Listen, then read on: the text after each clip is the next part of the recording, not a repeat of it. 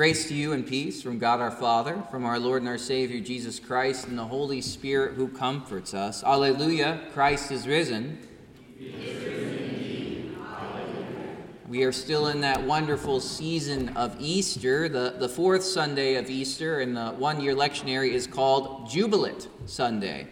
And it comes from our intro where we read the beginning of our service, which read, it goes, Shout for joy to God, all the earth. Sing glory of his name, and give him glorious praise. We shout for joy for what God has done. You see, this Sunday is all about finding joy in the Lord, in His work, in His love, and who He is for us, even in the midst of sorrow.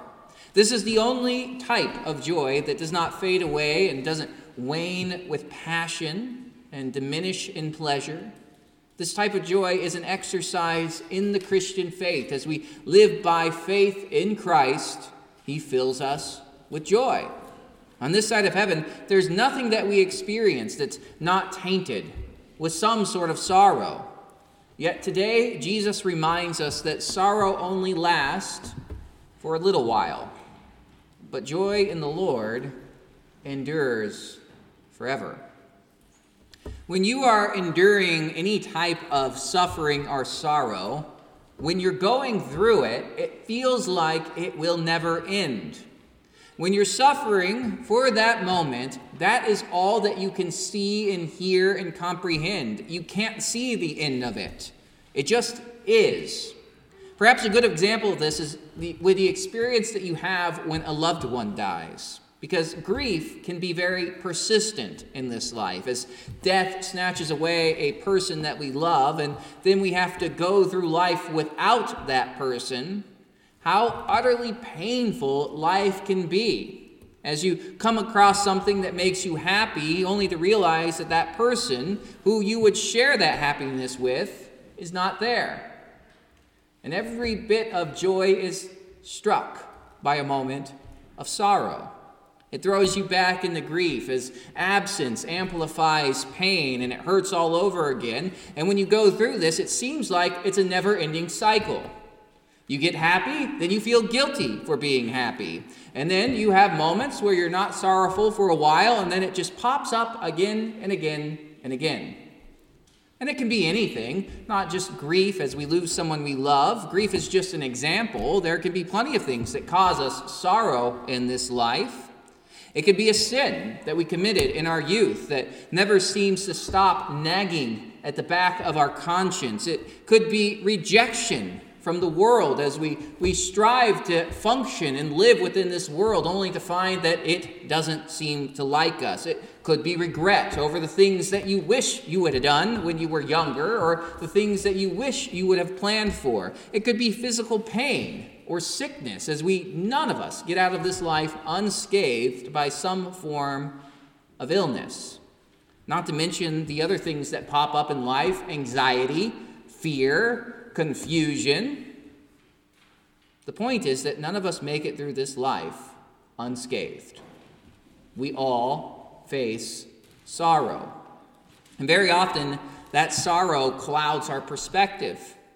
As we suffer, we often have the internal temptation to bend in on ourselves we start looking inside of ourselves for solutions to our problems, and this only serves to increase our pain as we can't seem to fix ourselves and all of our problems. We can't make it better. And that makes our struggles grow and seem even worse than when we started. That's why the words of Jesus today are so important. He shows us where we are to look when we endure and struggle through sorrow in this life. He says, as they wanted to ask him, Is this what you're asking yourselves? What I mean by saying, A little while and you will not see me, again in a little while and you will see me? Truly, truly, I say to you, you will leap and weep and lament, but the world will rejoice. You will be sorrowful, but your sorrow will turn into joy. Jesus would not have us look in ourselves to find joy and relief in the midst of our sorrow. No, What brings and turns their sorrow into joy? Well, it's when they see Jesus. See, he would have us look at him. He would have us look beyond our pain, our sadness, our sickness, our grief, our sorrow, and look to him. Because he is the only true and lasting joy that we really have this side of heaven. Now, see, Jesus is saying that as he gathers with his disciples, this is the night that he was betrayed. And his disciples are about to go through quite the ordeal. He knows what's about to happen to him. He's going to be arrested, tried, beaten, and publicly crucified. And he knew this was going to be a terror to his disciples. Their hearts were going to be broken. They were to be overcome with sin and weakness as it all happens, and that sin and weakness will only serve to intensify their sorrow. They will fail to be bold confessors of Christ that they had seen themselves as. Fear will overcome them so that they will not speak a word in his defense. They will deny him. They will abandon him. They will flee from the crowds that come to arrest him. And that will be salt in the wound as they will silently sit together after Christ is crucified on that first Holy Saturday, lacking the words to console each other, as outbursts of tears, anger, and inconsolable sadness would come upon them one by one. This isn't like losing a friend or a loved one, it was losing their God. It's hearing that God had died the one who had cared for them so closely, the one whom they had staked their entire life and meaning upon, and left everything behind for, had died. The one who had helped and saved so many, he was dead at that moment. Most likely, that Saturday between the first Good Friday and the first Easter Sunday was the longest day of their lives. Yet, what does Jesus call this day? He says it's a little while. He says the term little while seven times in our gospel reading today. It's only a little while. And as we all know that sorrow can quickly turn into joy, what turns that sorrow into joy? Well, what makes the disciples brought from their inconsolable fear and sadness to unexpressible joy. They see the risen Christ. That's it. They see Jesus. They see that he is not dead. That seemingly unending sorrow did end when they see that Jesus had risen from the dead. That is the only thing that brought their sorrow to an end. Those tears of sadness gave way to tears of joy. You know, Johann Sebastian Bach tries to capture this moment in his cantata that he writes for this Sunday in the church year. He says this uh, this is the rough English translation. He says, Recover yourselves, my troubled senses. You make yourselves all too woeful. Leave off your sorrowful beginning before I drown in tears, because my Jesus allows himself to be seen again. Oh, joy that nothing can equal. Those tears of inexpressible pain and sorrow turn into tears that cannot be numbered in joy. The explosion of joy that the disciples experience at seeing the risen Christ immediately is dwarfed. Uh, a or sorry, immediately dwarfs the sorrow that they experience. It did so even to the point that all the sorrow that followed them after seeing that Jesus was risen from the dead was dwarfed by the joy that was had at this one event. They go out as bold confessors of Jesus. They endure sorrow and suffering and pain, and they do so with joy. As we think about the disciples as they sit in prison, as we think about the disciples as they are beaten for confessing Christ, as we think about the disciples as they all go from this point into their own deaths confessing the gospel, what do they do? They count themselves lucky and blessed by God to suffer for the sake of the name of Jesus. This is not because they were able to just endure it, because they had toughness within themselves. It's because they were able to see Jesus with their eyes. And it's because they were able to know what the resurrection of Jesus means for them. It means that they're justified. It means that they're right with God. In Romans, it says, Jesus our Lord was delivered up for our trespasses and raised for our justification. And that means that the death of Jesus, which brought the disciples so much sorrow, was the atoning sacrifice that delivered them from their sins. Sin is the root of all sorrow. The wages of sin is death, but the free gift of God is life in Christ Jesus. And since the fall of Adam, grief and sorrow have become a part of life. Yet now, in Jesus, the cause of that grief and sorrow, our sin, has been atoned for. So that not even death has a final say and a final reign over us. When Jesus dies on the cross, every sin ever committed is atoned for. That's why Jesus says, It is finished. The debt of our sin is fully paid. The wages of sin is death, but it's not everlasting death for us.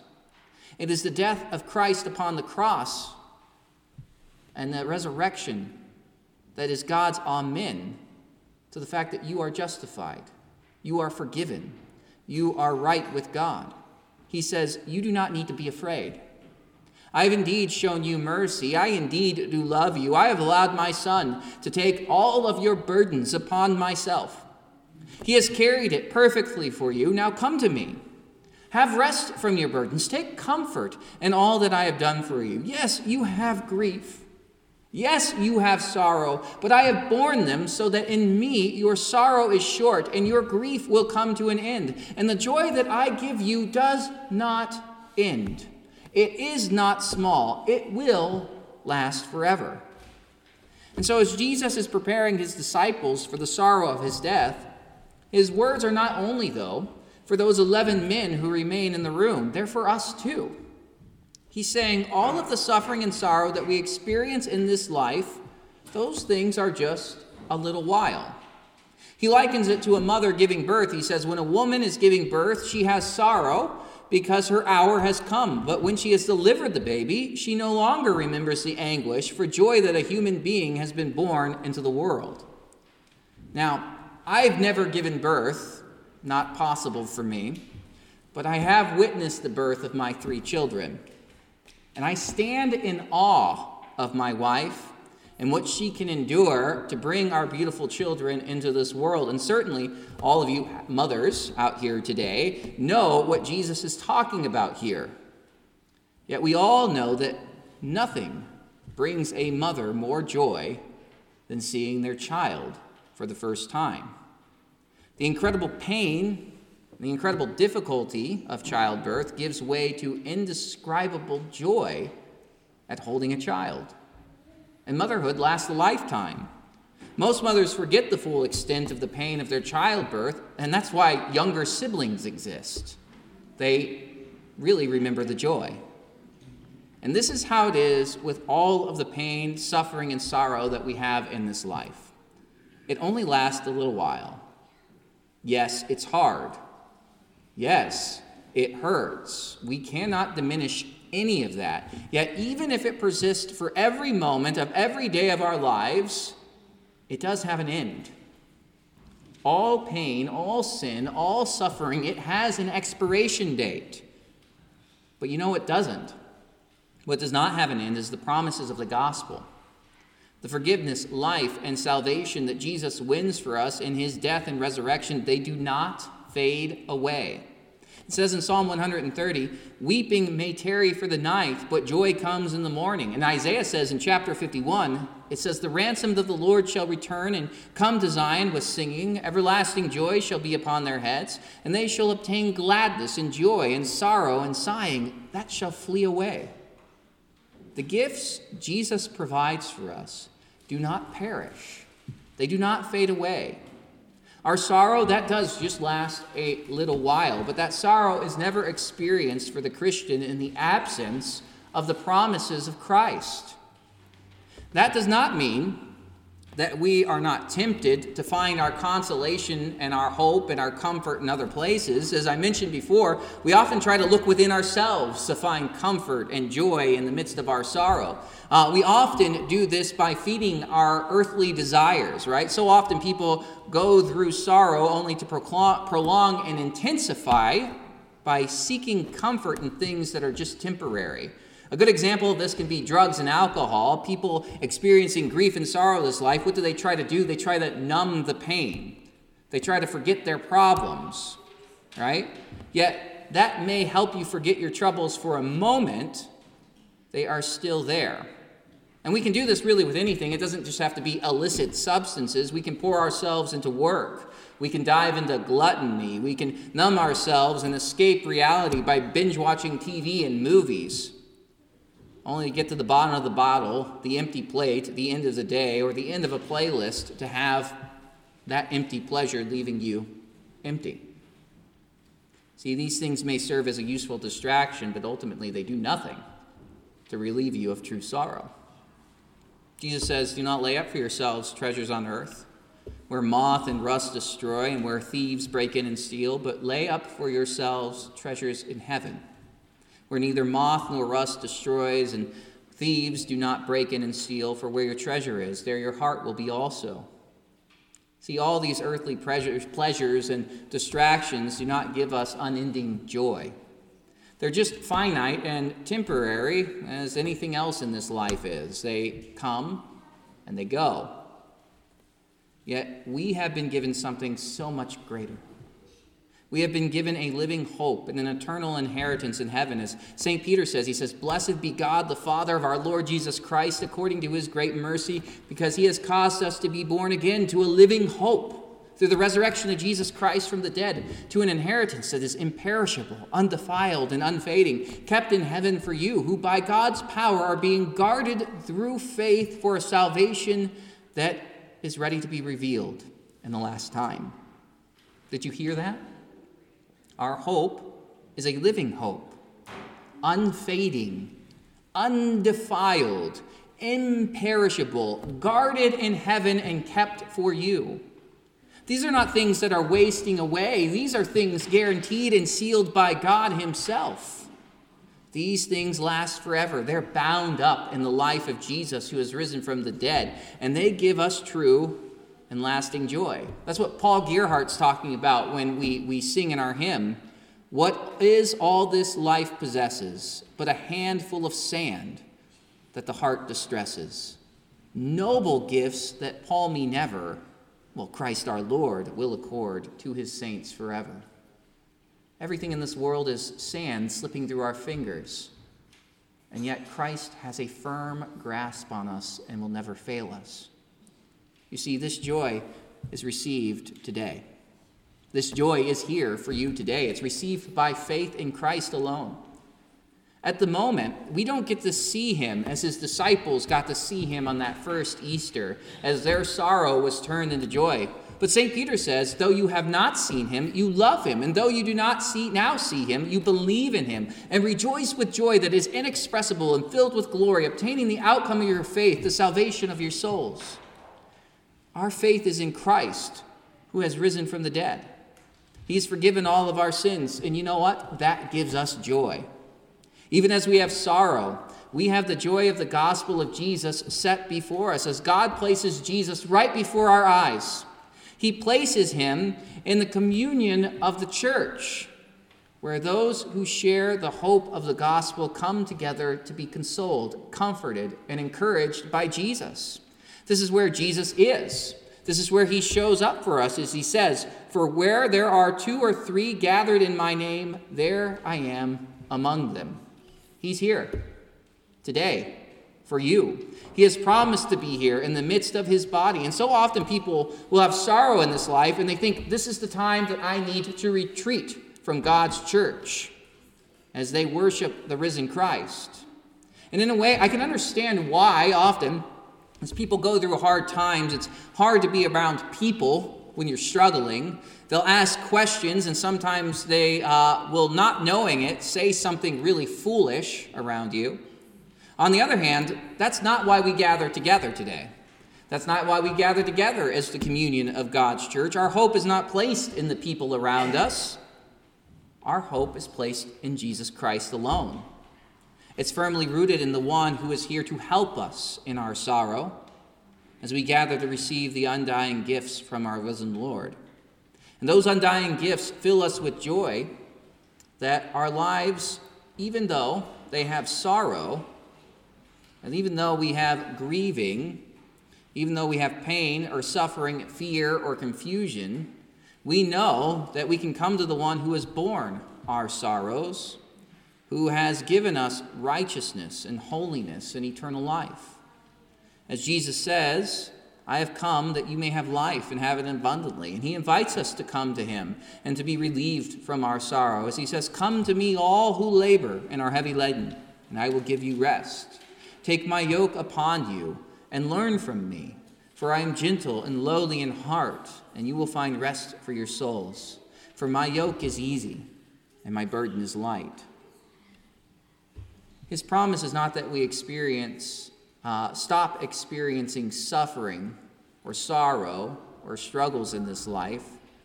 His promise is, is that as we live in this world, we might be comforted by faith. He knows our sorrows. He experiences them. He tells us plainly that we will have trouble in this life. Jesus says, I have had these things, and I say these things to you, that you may in me have peace. In the world you will have tribulation, but take heart. I have overcome the world. He has overcome the world. He has put our sin to death, and He brings us all that brings us sorrow, all that brings us sadness, we know is coming to an end. And all that remains is the joy of the gospel, as we have a foretaste of the joy as we gather today around the means of grace. Because we have joy in the gospel as we receive God's word. We have the assurance of that joy as we live in our baptism. We have the office of the keys that comforts sinners who are afflicted in any way in this world. We have the Lord's Supper as Christ stands before us in his body and blood, saying, I am here for you. I give you rest.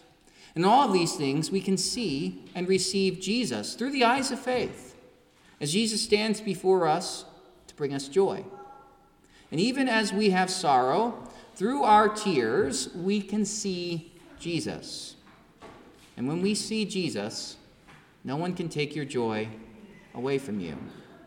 In the name of Jesus, amen. Alleluia, Christ is risen. Is risen amen. amen. You may rise.